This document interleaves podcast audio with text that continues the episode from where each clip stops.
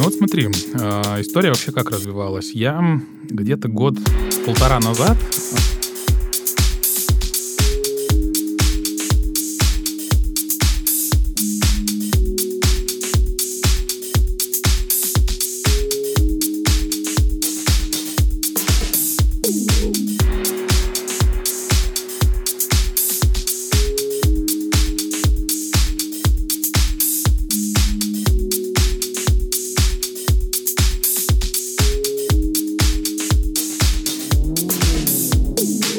какой-то момент пришло понимание, что людям нравится читать о бизнесе, если это написано не каким-то э, языком журнала РБК или секретом фирмы, если это написано ну, каким-то таким разговорным языком изнутри.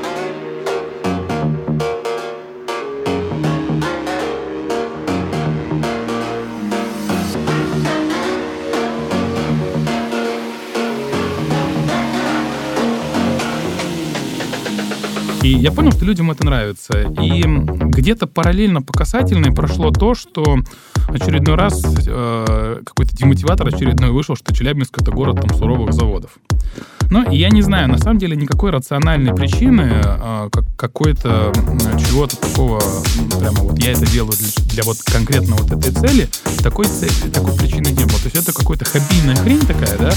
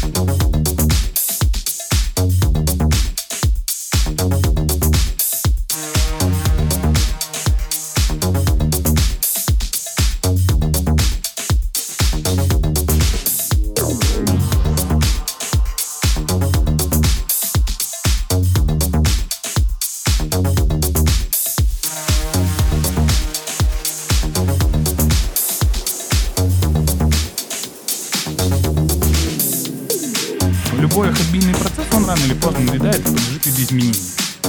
Вот. Таким образом, мне пришла в голову мысль, как я могу продолжать оставаться вот в этом интересном поле, но при этом убрать дискомфортный, дискомфортный фактор. Я написал письмо в две радиостанции. К вам и в Комсомольскую правду. Мы делимся опытом.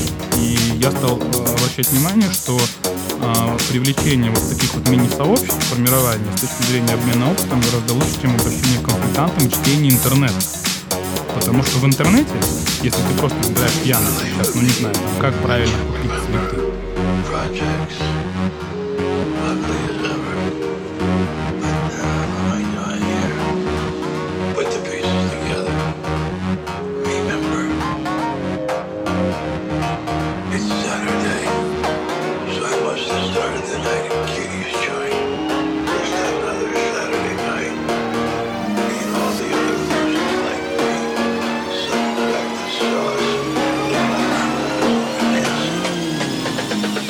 Я, я представитель тех людей, которые считают, что в бизнесе, в бизнес-процессах тай, тайной только должна быть ваша прибыль. Сказать, ребят, а, а давайте я вот вам покажу, что есть другие люди, которые что-то делают. Я просто готов об этом показывать. Раз.